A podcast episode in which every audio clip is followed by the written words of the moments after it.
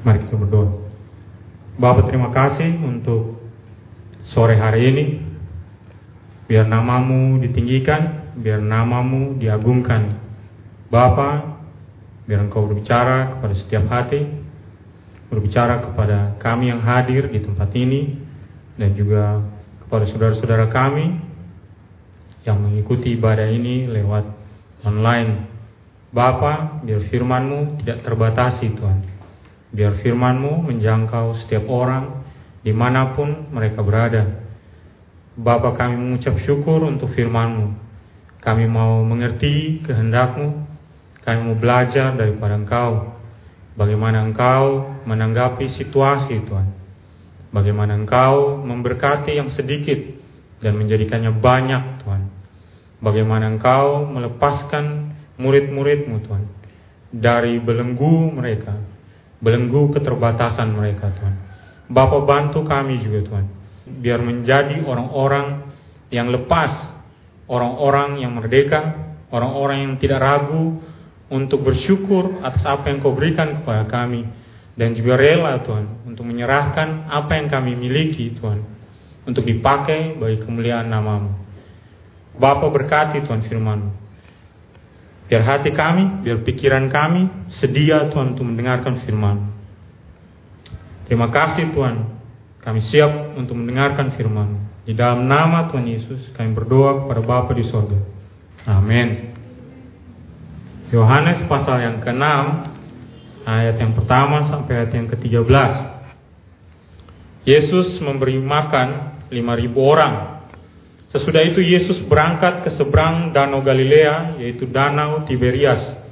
Orang banyak berbondong-bondong mengikuti dia, karena mereka melihat muzizat-muzizat penyembuhan yang diadakannya terhadap orang-orang sakit.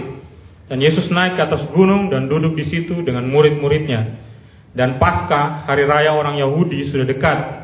Ketika Yesus memandang sekelilingnya dan melihat bahwa orang banyak berbondong-bondong datang kepadanya, berkatalah ia kepada Filipus, di manakah kita akan membeli roti supaya mereka ini dapat makan? Hal itu dikatakannya untuk mencobai dia sebab ia sendiri tahu apa yang hendak dilakukannya. Jawab Filipus kepadanya, roti seharga 200 dinar tidak akan cukup untuk mereka ini, sekalipun masing-masing mendapat sepotong kecil saja. Seorang dari murid-muridnya yaitu Andreas, saudara Simon Petrus berkata kepadanya, di sini ada seorang anak yang mempunyai lima roti jelai dan dua ikan. Tetapi apakah artinya itu untuk orang sebanyak ini? Kata Yesus, suruhlah orang-orang itu duduk. Adapun di tempat itu banyak rumput. Maka duduklah orang-orang itu, kira-kira lima ribu laki-laki banyaknya. Lalu Yesus mengambil roti itu, mengucap syukur dan membagi-bagikannya kepada mereka yang duduk di situ. Demikian juga dibuatnya dengan ikan-ikan itu sebanyak yang mereka kehendaki. Dan setelah mereka kenyang, ia berkata kepada murid-muridnya, kumpulkanlah potongan-potongan yang lebih, supaya tidak ada yang terbuang. Maka mereka pun mengumpulkannya dan mengisi 12 bakul penuh dengan potongan-potongan dari kelima roti jelai yang lebih setelah orang makan. Saya baca sampai selesai. Ketika orang-orang itu melihat muzizat yang telah diadakannya, mereka berkata, dia ini adalah benar-benar nabi yang akan datang ke dalam dunia. Karena Yesus tahu bahwa mereka hendak datang dan hendak membawa dia dengan paksa untuk menjadikan dia raja yang menyingkir pula ke, gunung seorang diri. Yang berbahagia adalah saudara-saudara yang mendengarkan firman Tuhan dan yang mau melakukannya di dalam kehidupannya. Tahu tidak saudara-saudara bahwa muzizat lima roti dan dua ikan diberkati oleh Tuhan dan bisa memberi makan lima ribu orang banyaknya itu satu-satunya muzizat yang dicatat di dalam empat Injil hanya muzizat ini saja yang tercatat di semua Injil ya karena begitu menakjubkannya muzizat ini makanya semua penulis Injil menuliskannya supaya semua orang yang membaca bisa memperhatikan dengan seksama dan bisa belajar apa yang dimaksudkan atau apa tujuan daripada mereka menuliskan peristiwa ini. ada banyak orang berusaha untuk menjelaskan muzizat ini. Mereka berusaha untuk menjelaskan bagaimana sampai bisa 5000 orang makan sampai kenyang hanya dengan lima roti dan dua ikan. Karena bagi mereka itu tidak masuk akal. Jadi mereka berusaha menjelaskan supaya bisa masuk akal ini cerita atau peristiwa muzizat ini. Jadi ada orang yang bilang bahwa mungkin setelah anak kecil itu datang dengan lima roti dan dua ikan, dia munculkan ke hadapan Tuhan Yesus di bawah sama Andreas, orang-orang yang lain merasa malu. Akhirnya mereka semua kasih keluar mereka punya kotak dan mereka semua makan bersama-sama. Ya, itu usahanya manusia untuk menjelaskan peristiwa ini. Karena begitu susahnya manusia untuk mengerti bahwa mukjizat ini bisa terjadi. Tapi bagi saudara-saudara yang percaya, ini bukan hal yang susah untuk diterima oleh akal budinya kita.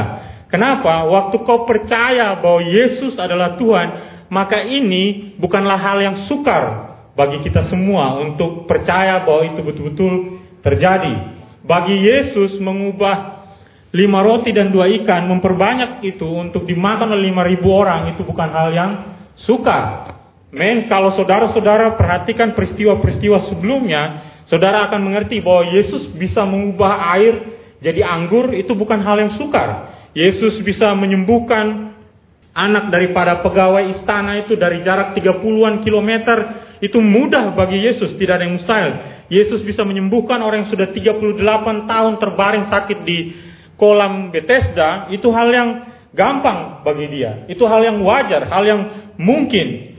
Bahkan kalau kita mau renungkan betul-betul, kalau kita sampai kepada muzizat yang hari ini kita baca, itu juga bukan hal yang sukar. Kalau kau percaya Yesus adalah Tuhan, kalau kau masih tidak percaya atau orang di luar sana berusaha untuk menjelaskan bagaimana mukjizat ini bisa terjadi, itu hanya menegaskan bahwa manusia itu terbatas, pikirannya tidak sanggup untuk memahami hal-hal yang supranatural yang datang daripada Tuhan.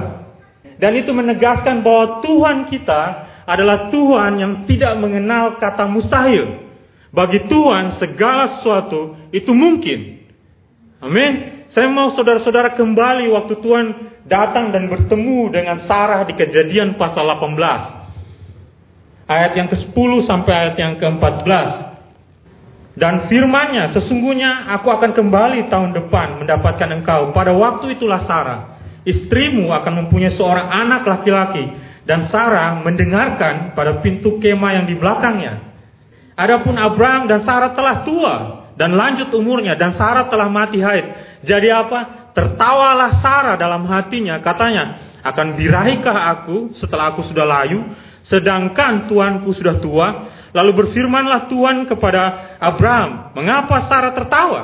Dan berkata, sungguhkah aku akan melahirkan anak, sedangkan aku telah tua? Kau lihat, dari perspektifnya manusia, dari cara pikirnya Sarah, Sarah bilang tidak mungkin, itu mustahil. Saya sudah tua, saya sudah mati haid. Tidak akan mungkin saya bisa memperoleh anak. Tapi dari pihaknya Tuhan tidak ada yang mustahil. Kalau kau baca ayat 14 dia bilang, adakah sesuatu apa pun yang mustahil untuk Tuhan? Ada tidak? Tidak ada. Amin. Tuhan tegaskan sekali lagi. Pada waktu yang telah ditetapkan itu, tahun depan, itu pasti sekali, tahun depan. Aku akan kembali mendapatkan engkau. Pada waktu itulah Sarah mempunyai seorang anak laki-laki. Tapi Sarah masih terus saja tertawa. Kenapa? Karena itu menunjukkan bahwa manusia itu tidak sanggup memahami jalan-jalannya Tuhan. Berusaha untuk membuat semua, semuanya menjadi logis bagi dia. Tapi ada hal-hal dari Tuhan yang kadang-kadang tidak masuk di akal. Tapi kau harus bisa menerima itu. Amin. Yeremia berseru kepada semua orang yang mendengarkan dia. Kau bisa baca di Yeremia 32. Ayat yang ke-17. Ah Tuhan Allah, sesungguhnya engkaulah yang telah menjadikan langit dan bumi dengan kekuatanmu yang besar, dengan lenganmu yang tertentang, terentang.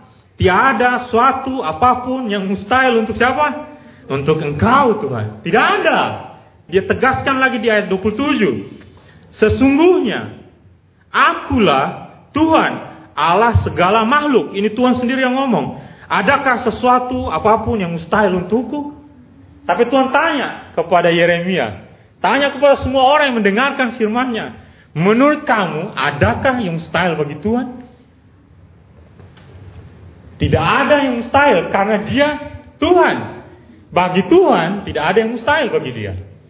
Amin. Nah kita waktu membaca ini, waktu kita merenungkan ini, saudara-saudara, biar kita belajar betul-betul bahwa kita perlu lepas dari pikiran kita yang terbatas. Kita perlu beralih kepada Tuhan dan melihat bahwa Tuhan kita adalah Tuhan yang mampu melakukan hal-hal yang mustahil bagi pikiran kita. Amin. Waktu kita renungkan Yohanes pasal yang ke-6, menurut saya inilah alasan kenapa mereka menuliskan empat orang empat orang penulis Injil setuju untuk menuliskan bahwa mari kita lihat perbedaan antara manusia dan Tuhan. Mari kita lihat bagaimana murid-murid memandang keadaan dan bagaimana Yesus memandang keadaan. Mari kita melihat bagaimana Tuhan Yesus menanggapi atau menghadapi tantangan atau masalah yang ada di depan mereka dan bagaimana murid-murid menghadapi tantangan atau masalah yang ada di depan mereka. Amin. Dan kita lihat bagaimana caranya Tuhan bisa mengubah yang sedikit bisa menjadi banyak, mencukupi orang-orang yang begitu banyak. Itu yang mau kita lihat hari ini dan mari kita berubah. Amin. Oke, mari kita lihat betul. Yang pertama, ya, perbedaan antara Yesus memandang dan bagaimana murid-murid memandang keadaan. Bagaimana mereka memperhatikan keadaan di sekeliling mereka. Matius, Markus, dan Lukas memberi dua alasan mengapa Yesus dan murid-muridnya pergi ke tempat yang bernama Tiberias ini.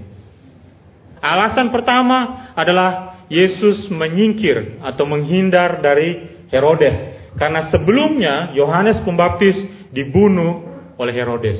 Itu yang pertama. Alasan yang kedua, Yesus pergi menyingkir atau menghindar adalah supaya beristirahat. Bersama-sama dengan murid-muridnya untuk ambil waktu untuk tenang, bersama-sama dengan murid-muridnya untuk memulihkan mereka punya keadaan. Amin. Tapi kalau kau perhatikan, orang-orang banyak ini tidak memberi kesempatan kepada Tuhan Yesus. Mereka terus mengikuti Tuhan Yesus. Ya, mereka ingin disembuhkan, mereka ingin mendengarkan Tuhan Yesus berkhotbah, mengajar, mereka ingin Tuhan Yesus melakukan mukjizat di hadapan mereka. Waktu mereka datang kepada Tuhan Yesus, murid-murid dan Tuhan Yesus dalam keadaan lelah, dalam keadaan capek dan ingin istirahat. Tapi waktu orang banyak datang, kau melihat ada perbedaan jelas antara Tuhan Yesus dan murid-murid Yesus. Ya, Tuhan Yesus, kau bisa lihat di Markus pasal 6 ayat 34. Markus tulis dengan bagus sekali ya. Dia bilang begini. Ketika Yesus mendarat, ia melihat sejumlah besar orang banyak, maka tergeraklah hatinya oleh belas kasihan kepada mereka karena mereka seperti domba yang tidak mempunyai gembala. Waktu Yesus memandang, waktu Yesus melihat dia punya sekeliling, dia melihat orang-orang yang sedang kelaparan. Ya, dia melihat bahwa mereka butuh makan. Dia dalam keadaan capek loh. Dia butuh istirahat. Tapi dia bilang mereka harus diberi makan. Mereka butuh pertolongannya. Amin. Tapi kalau lihat apa yang dipandang atau apa yang diperhatikan oleh para murid-murid. Markus 6 ayat 35 sampai 36. Datanglah murid-muridnya kepadanya dan berkata, tempat ini sunyi dan hari sudah mulai malam. Suruhlah apa? Mereka pergi supaya mereka dapat membeli makanan di desa-desa dan di kampung-kampung di sekitar ini. Kau lihat ya, capek. Waktu orang capek melihat keadaan sekeliling apa yang dia lihat, ini beban semuanya. Buat apa bosong datang sini? Bosong hanya bikin susah saya. Apa yang saya lakukan? Tuhan Yesus suruh mereka pulang. Saya mau tidur. Saya mau istirahat. Saya mau memulihkan saya punya keadaan. Tapi Yesus berbeda. Yesus melihat keadaan dan bilang, mereka seperti domba yang membutuhkan gembala. Mereka sedang kelaparan. Kita perlu menjawab kebutuhan mereka. Kalau saudara perhatikan ya, Yesus waktu Yesus menunjukkan dia punya belas kasihan itu hanya semakin menunjukkan bahwa dia betul-betul Tuhan yang peduli dengan keadaan manusia. Dia datang jadi manusia untuk apa? Untuk menyelamatkan yang terhilang dan dia ingin memberi jawaban kepada semua orang yang membutuhkan dia punya pertolongan. Kalau kau masih ingat di Yohanes pasal yang keempat, kau tahu Yesus juga sama dalam keadaan yang capek, letih, perjalanan jauh, harus melewati Samaria, bertemu dengan seorang perempuan. Dan Yesus tahu bahwa walaupun saya haus, tapi ini orang lebih haus lagi. Dia butuh air kehidupan dan dia harus segera memperoleh jawaban atas air kehidupan ini. Dan hanya Yesus yang bisa memberikan itu. Itulah sebabnya Yesus bilang, aku ngasih mereka. Dan mereka butuh diberi makan. Tapi murid-murid lain, mereka memandang diri mereka. Mereka bilang, saya capek. Egois. Fokusnya kepada siapa? Kepada diri mereka sendiri. Sudah, bosan pulang saja. Kenapa saya yang harus urus bosan punya diri? Pergi sana. Men, kau perhatikan, itu yang membedakan Waktu Yesus memandang keadaan dan waktu murid-murid memandang keadaan. Yesus tidak berhenti untuk melayani walaupun dia dalam keadaan capek dan letih. Dan kita perlu datang dan belajar kepada Tuhan Yesus. Kau perlu berdoa kepada Tuhan Yesus. Tuhan Yesus, berikan saya hati seperti hatimu Tuhan. Berikan saya mata seperti matamu Tuhan. Biar saya bisa memandang orang-orang di sekitar saya. Bahwa orang-orang ini sedang kelaparan. Orang-orang ini butuh uluran tanganmu Tuhan. Amin. Atau kau memilih untuk mengatakan bahwa Tuhan Yesus, saya capek. Kuliah sudah terlalu banyak. Pekerjaannya saya, proyek terlalu banyak. Dan tidak ada lagi waktu untuk menjangkau orang. Kau perlu datang dan lihat, teladani Tuhan Yesus. Apa yang dia lihat? Dia mengetahui bahwa orang-orang ini butuh makanan jasmani, betul. Dan juga setelah itu kalau kau perhatikan Yesus juga yang dia butuh makanan rohani. Men, saudara-saudara, kau lihat keadaan kita sekarang. Di tengah yang orang katakan pandemi ini. Oh, banyak orang yang kesepian hari ini. Serius. Banyak orang yang ditinggalkan oleh orang-orang yang mereka kasihi. Entah ditinggal meninggal atau terpisah oleh jarak. Soalnya bisa lagi pergi di Rote atau soalnya bisa lagi pergi di Sabu sana. Soalnya bisa lagi pergi di Sumba sana. Oleh karena swab terlalu mahal. Soalnya punya uang untuk pergi ke sana. Akhirnya sendirian di kos. Mungkin uangnya sudah pas-pasan. Kalau kita hanya memandang kepada diri kita terus. Kau tahu kita melupakan, kita melewatkan orang-orang yang sedang terhilang di sekitar kita. Ada orang-orang hari ini yang takut dengan yang namanya kematian. Serius saudara-saudara. Dan kita perlu minta kepada Tuhan, berikan saya Tuhan matamu Tuhan. Supaya saya bisa melihat keadaan orang-orang ini dan pergi kepada mereka. Menjangkau mereka. Biar saya bisa menjadi perpanjangan tangan Tuhan. Memberitakan Injil kepada mereka. Amin. Kalau kau bilang, eh, tapi kan saya begini, saya punya alasan ini, saya punya alasan ini, saya punya alasan ini. Mari kau renungkan apa yang dikatakan Yesus di Markus 6 ayat yang ke-37. Yesus Katakan ya setelah itu. Waktu mereka bilang, suruh mereka pulang. Yesus bilang apa kepada mereka? Kasih mereka makan. Itu tanggung jawabnya kau. Padahal mereka tidak terikat kontrak dengan orang-orang yang datang kepada Tuhan Yesus. Tapi Tuhan, Tuhan Yesus bilang, beri mereka makan. Kenapa? Karena kau penuh dengan berkatnya Tuhan. Beri mereka makan. Men, kau bisa memandang tidak hari ini. Teman-temannya kau teman kuliahnya kau atau teman kerjanya kau. Perhatikan keadaan mereka. Minta Tuhan, Tuhan apa sih yang orang ini butuhkan? Dan kalau kau bisa meminta kepada Tuhan, kau akan sampai pada titik Tuhan bilang, kasih mereka makan. Amin. Mungkin orang tidak lapar dengan makanan jasmani, tapi banyak orang lapar dengan makanan rohani. Dan kita butuh orang-orang yang rela untuk pergi menyampaikan berita Injil kepada mereka. Eh? Yang kedua, kita lihat bagaimana murid-murid mengatasi atau menanggapi masalah atau keadaannya mereka. Nah, kalau saudara perhatikan di Yohanes pasal yang ke-6, para ahli tafsir ya mengatakan bahwa itu bukan hanya sekedar 5000 orang. Kalau kau tambahkan karena ada anak di situ, kemungkinan istri mereka juga mereka bawa, kemungkinan ibu atau saudara-saudara mereka juga mereka bawa. Itu jumlahnya perempuan dan perempuan dan anak-anak yang tidak dihitung, kalau di total mungkin bisa sampai 15 ribuan. Men dan kau lihat murid-murid lihat segini banyaknya. Dan Yesus bilang, kasih mereka makan. Kalau mereka berhadapan dengan dilema. Ini ada begitu banyak, 15 ribu itu sekitar satu stadion itu. Kalau kau tidak bisa membayangkan 15 ribu, 15 ribu coba kau lihat kapasitas stadion, ini sekitar itu. Dan waktu mereka melihat keliling, mereka bilang, repot. Ya, dan Yesus bilang kepada Filipus, dia bilang, Filipus, Yesus uji Filipus dan Yesus bilang gini kepada Filipus, di mana kita akan membeli roti supaya mereka yang dapat makan? Dia tidak tak, dia tidak jawab di mana, tapi dia mulai hitung. Dan dia bilang, dia punya kalkulasi. Ini orang akuntansi yang luar biasa. Dia bisa hitung. Cepat sekali dia punya otak. 15 nih. Ya, oke. Dia langsung bilang, Tuhan, saya hitung-hitung ya. 200 dinar pun tidak akan bisa kasih makan mereka semua. Mungkin semua orang itu hanya kili-kili dia punya gigi saja. ya itu hanya itu hanya kasih kotor dia punya gigi saja.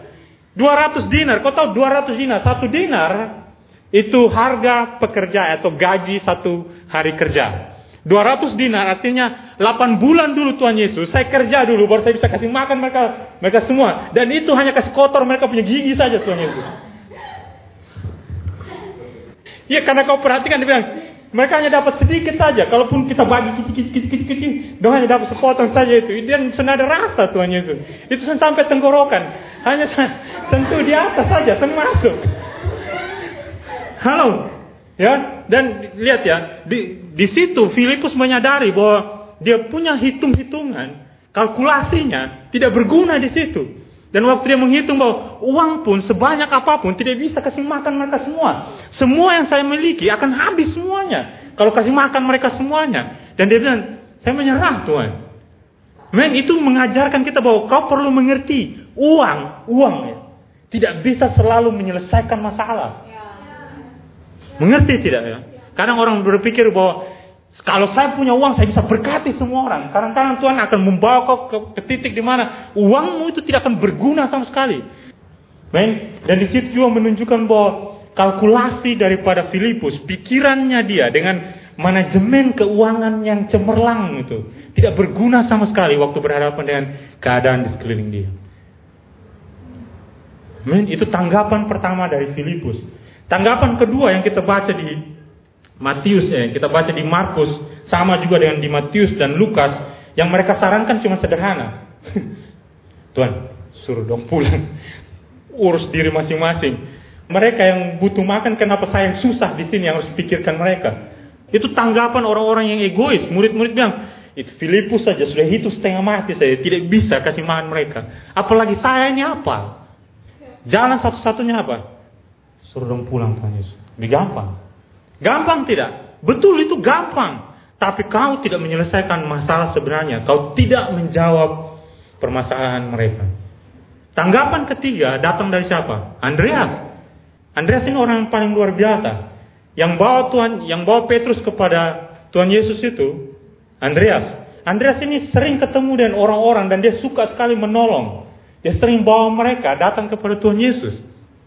Kali ini dia bawa anak kecil yang punya lima roti jelai. Lima roti jelai itu kician model begini. Bukan yang digambar-gambar yang potong panjang model begini. Tidak. Roti jelai itu segini-segini doang, kecil. Dan dia bilang ikan. Ikan yang dimaksud ikan kecil atau ikan sardin. Tahu nggak ikan sardin? Dan waktu dia bawa, dia bilang, saya mau tolong Tuhan Yesus. Tapi kau perhatikan ini. Lima roti, kiciana model begini. Dan dua ikan sardin ini. Bisa kasih makan semua saya rasa tidak mungkin Tuhan Yesus.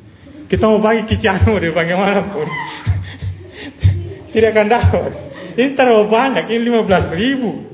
Makanya dia bilang, tidak ada artinya ini. Lima roti dan dua ikan. Amen. Jadi kalau kau kau renungkan tiga, tiga tanggapan daripada murid-murid ini, kau akan menyadari bahwa jelas sekali manusia dengan semua kehebatan pikirannya dia dan juga sumber daya yang dia miliki, suatu saat akan buntu juga menghadapi tekanan atau masalah atau keadaan di sekeliling dia. Dan kalau orang terus-menerus membatasi dirinya atau kalau orang terus-menerus mengandalkan dia punya kekuatan, dia akan sampai pada titik di mana dia akan bilang sama seperti Filipus, kalau saya hitung-hitung, kemungkinan besar tahun depan saya tidak mungkin hidup lagi. Kalau saya hitung-hitung tahun depan, kemungkinan saya tidak akan bisa dapat jodoh lagi. Kalau saya hitung-hitung ke depan, saya rasa saya punya uang tidak cukup lagi untuk bayar kontrakan. Kalau saya hitung-hitung ke depan, kemungkinan besar tidak bisa. Tidak bisa menikah. Tapi sebenarnya waktu Yesus bertanya kepada Filipus, kepada murid-murid, kepada Andreas, sebenarnya mereka tinggal lihat saja apa yang terjadi sebelum-sebelumnya. Masa muzizat-muzizat yang sebelum-sebelumnya tidak terpikir di dalam terlintas dalam pikiran mereka. Masa mereka tidak bisa lihat ke belakang? Eh, betul. Hal-hal yang kemarin kita hadapi juga kan seperti itu. Waktu Yesus mengubah air jadi anggur kan sama juga. Mereka dalam keadaan terbatas, tiba-tiba waktu mereka bertemu dengan Tuhan, Tuhan bilang, siapkan air.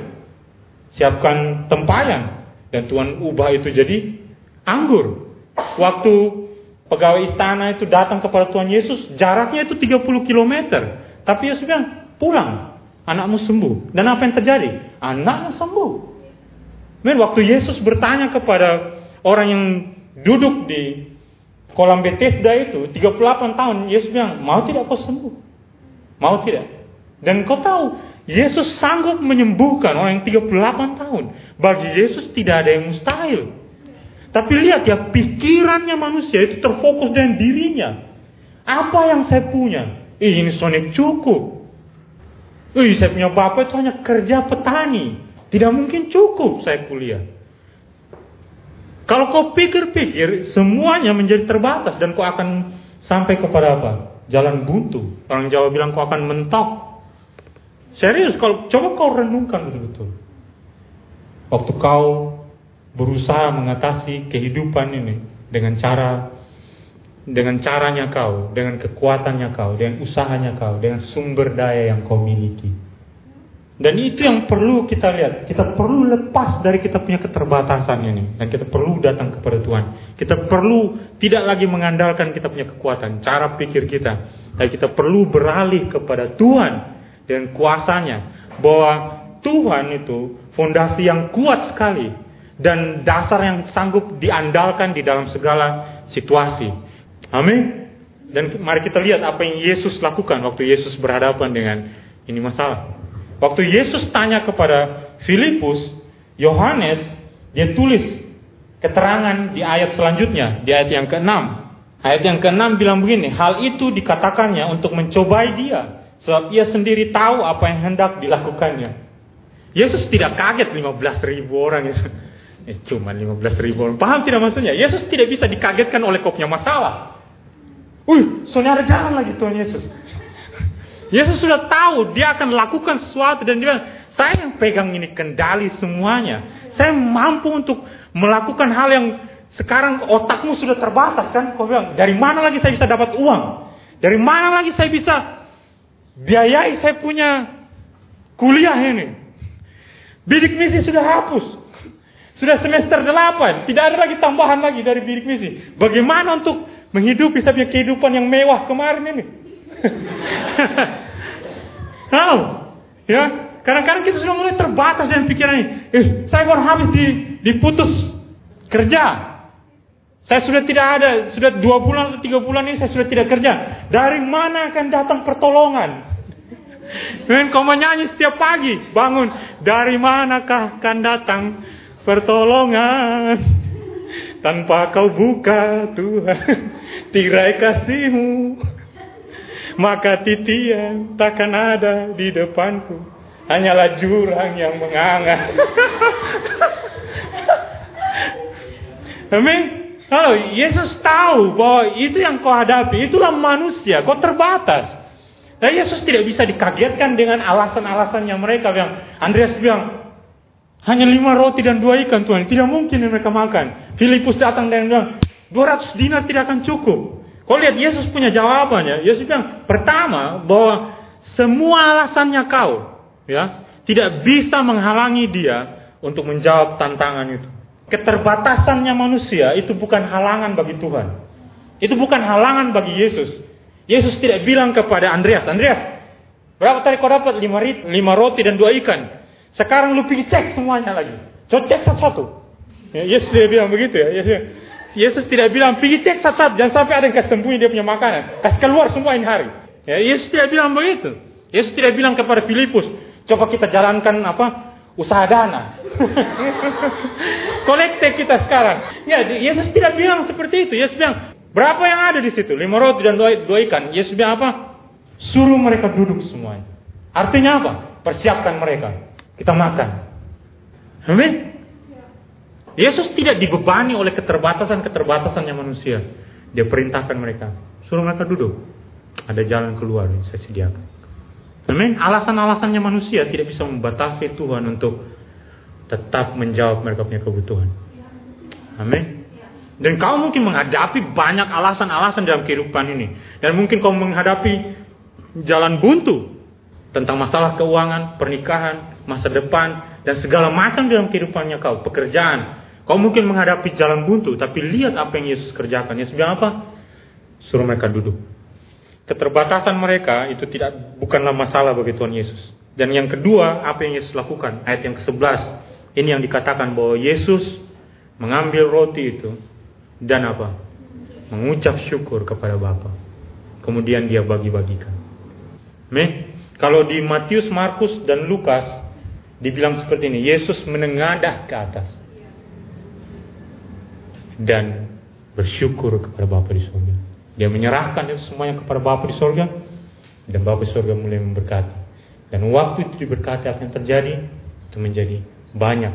Saya tidak tahu bagaimana caranya. Tapi ini yang ini yang perlu kita kita sadari, ya, yang perlu kita mengerti bahwa Yesus tidak Yesus menunjukkan kepada murid-muridnya bahwa percuma mengeluh. Percuma mengatakan bahwa saya tidak punya apa-apa. Percuma mengatakan bahwa oh saya cuma punya sedikit. Yang Yesus ajarkan kepada murid-murid, lihat caranya. Mari kita bersyukur atas apa yang Tuhan berikan kepada kita. Walaupun hanya lima roti dan dua ikan, ini yang harus kita lakukan bersyukur kepada Bapa di sorga. Waktu kau melihat Bapa di sorga, kau akan tahu bahwa dari sanalah datang segala berkat yang baik, yang benar, yang sempurna bagi anak-anaknya. Waktu kau melihat ke atas, kau tahu bahwa matahari itu diterbitkan oleh Bapa. Bagi apa? Bagi semua orang. Waktu kau merenungkan Yakobus pasal yang pertama, ayat yang ke-17, dia bilang seperti ini. Setiap pemberian yang baik dan setiap anugerah yang sempurna datangnya dari mana? Dari atas. Diturunkan dari Bapa segala terang. Padanya tidak ada perubahan atau bayangan karena pertukaran. Amin. Itu yang perlu kita renungkan saudara-saudara. Waktu kau di dalam keadaan seperti apa pun. Kau perlu melihat ke atas. Dan bilang, terima kasih Tuhan. Atas berkat yang kau berikan kepada saya. Walaupun hanya lima roti dan dua ikan. Thank you Lord. Kau tidak bilang ini. Apa ini cuma lima roti dan dua ikan. Kita tidak mengeluh dengan kita punya keadaan. Bahkan mengeluh. Saya tidak punya apa-apa. Kau punya apa-apa makanya kau masih bisa hidup sampai hari ini. Kalau kau tidak punya apa-apa, kau sudah mati lama, saudara-saudara. Ada orang bilang, Wih, saya tidak punya baju sebagus dia. Bersyukur kau masih punya baju. Ada banyak orang telanjang di luar sana itu. Orang gila di luar sana itu. Kok mau seperti dia? Karena otak kita ini terlalu terlalu sempit kita berpikir. Kita membandingkan diri kita dengan mereka. Wih, dia menggaji lebih besar daripada saya. Lu kau perlu bersyukur apa yang ada padamu. Itu pemberian daripada Bapa di surga. Bapa yang tahu yang baik yang dia berikan kepada anaknya. Ada orang begitu sombong, lihat. Lu sih, sana kerja, mestinya seperti saya nih, kerja. Ya, kau perlu mengerti, ada orang yang Tuhan berkati dia segitu. Dan dia bersyukur atas itu. Dia lebih diberkati daripada orang yang punya uang banyak, tapi tidak bisa bersyukur atas apa yang Tuhan berikan kepada dia. Kau tahu banyak orang sekarang punya uang banyak, tapi hasilnya bukan berkat daripada Tuhan. Curi di mana-mana. Makanya dia tidak bisa menikmati hartanya. Tahu nggak kenapa? Itu yang dibilang sama Salomo. Punya uang banyak tapi tidak bisa menikmati hidup ini. Sia-sia semuanya. Lebih baik kau ya makan sayur dan ikan tunjuk. Dan masih bilang, terima kasih Tuhan atas berkat yang kau berikan pada saya hari ini. Kenapa? Kalau kau membandingkan dirimu dengan orang yang ada di bawah jembatan sana yang tidak makan satu hari, kau lebih beruntung daripada dia. Atau kau lebih diberkati daripada dia. Amin. Nah saya tidak bilang, oh ya kak, pokoknya nanti makannya begini-begini saja. Yang penting kan bersyukur kepada Tuhan. Bukan, maksud saya kita perlu bersyukur kepada Tuhan atas apa yang Tuhan berikan kepada kita. Kenapa saya dapat pasangan yang model seperti ini? Saya ada gaji. saya bisa bayar saya punya belis. Nah, kau perlu bersyukur. Thank you Lord, saya diberikan seorang pria yang takut akan Tuhan. Itu lebih cukup dari semua harta kekayaan di dunia ini. Ada amin?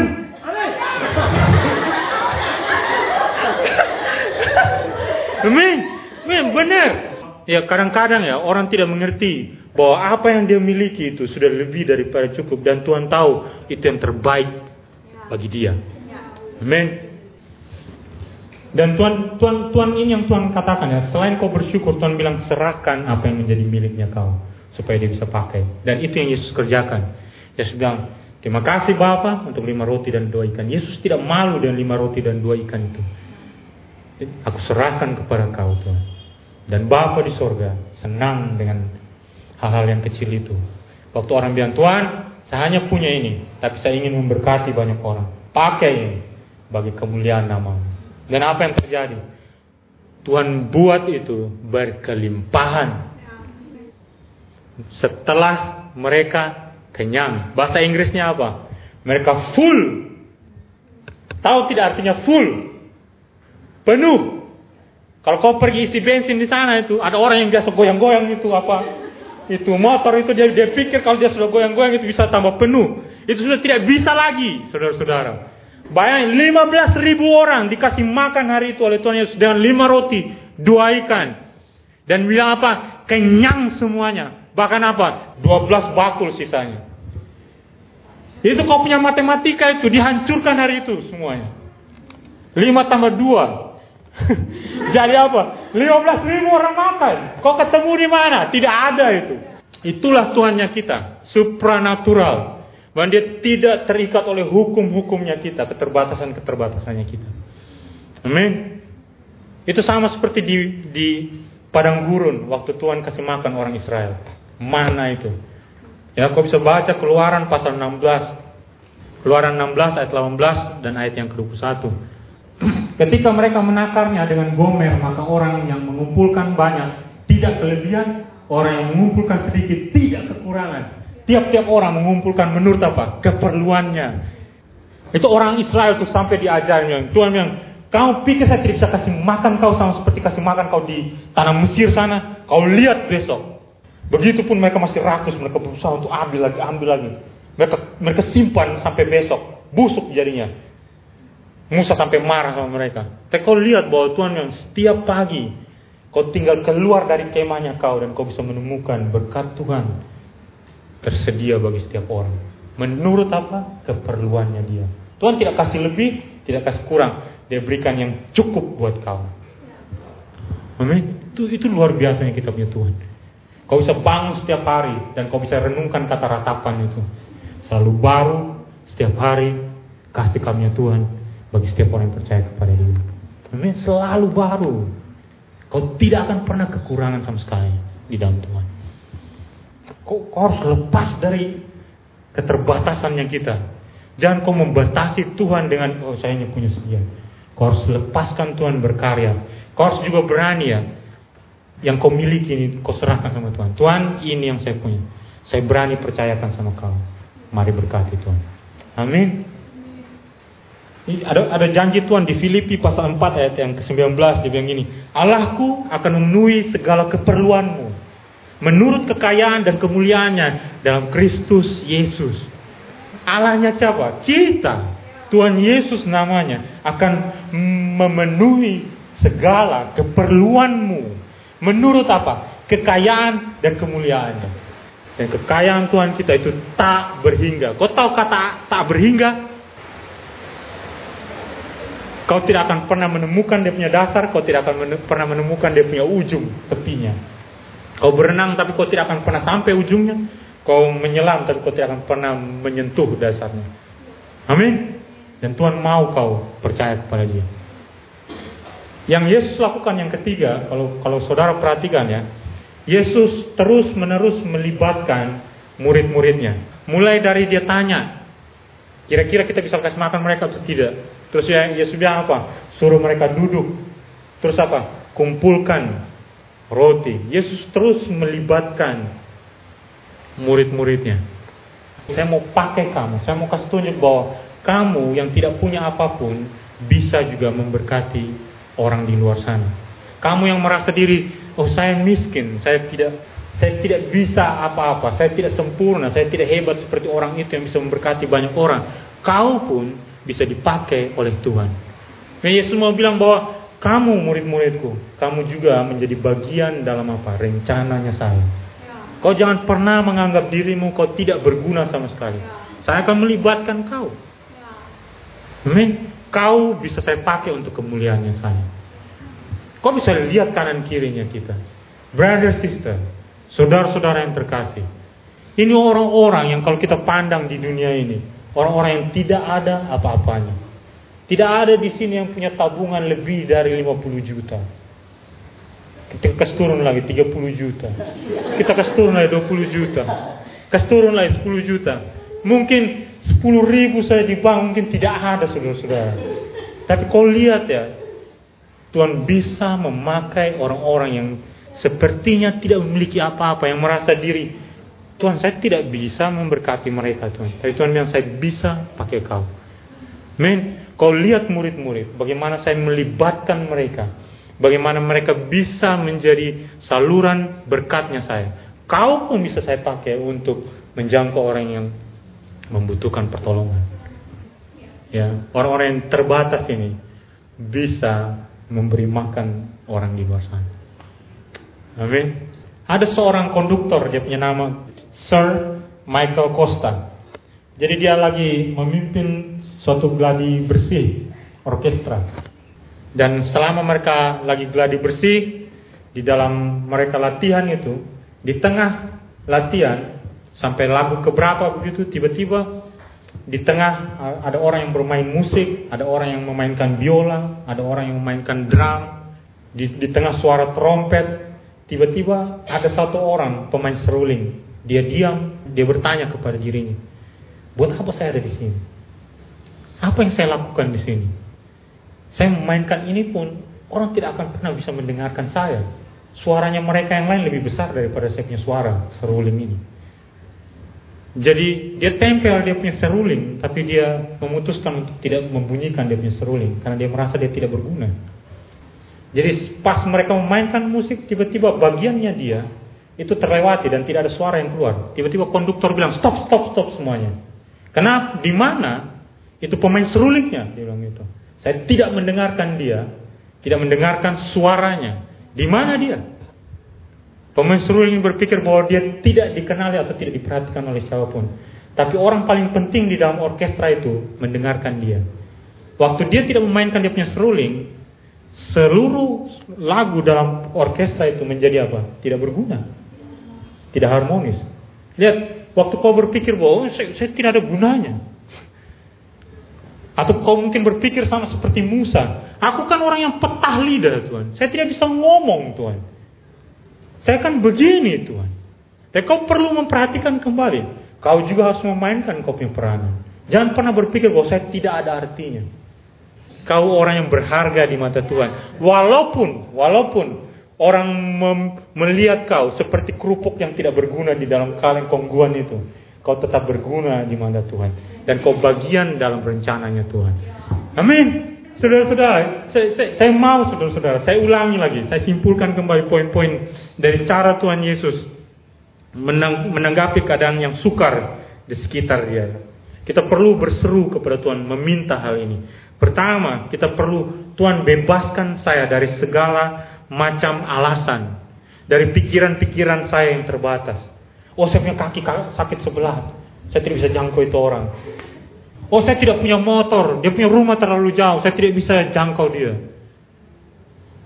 Saya punya kepala sakit sebelah. Sebelahnya sehat, sebelahnya sakit. Ya saya, saya tidak lagi menghina kau saudara-saudara, tapi lihat ya, kadang-kadang alasannya kita itu menghalangi Tuhan untuk bekerja, menghalangi Tuhan untuk menjangkau orang-orang yang sedang kelaparan. Dia ada di luar kota kak, saya tidak bisa menjangkau dia. Wih, kita sudah hidup di zaman apa teknologi, industri 4.0, saudara-saudara. Dan kau masih berpikir, no, dia ada di luar kota sana. Kau lihat saudara-saudara, ada banyak cara untuk menjangkau kalau pikiranmu tidak terbatas. Kita bisa datang dengan segala macam alasan untuk membatasi kita. Tapi kita perlu bebas dari semua alasan-alasan ini. Kita perlu meminta kerinduan seperti Tuhan Yesus. Alasan-alasan itu tidak membebani Tuhan Yesus sama sekali. Lima roti dua ikan itu tidak membebani Tuhan Yesus. Filipus punya kalkulasi itu tidak membebani Tuhan Yesus dan itu yang perlu kita miliki. Amin.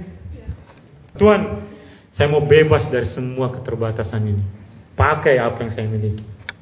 Kedua, kita perlu menjadi orang yang mudah untuk mensyukuri atas segala apa yang Tuhan berikan dalam hidup kita.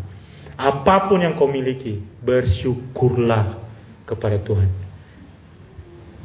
Amin.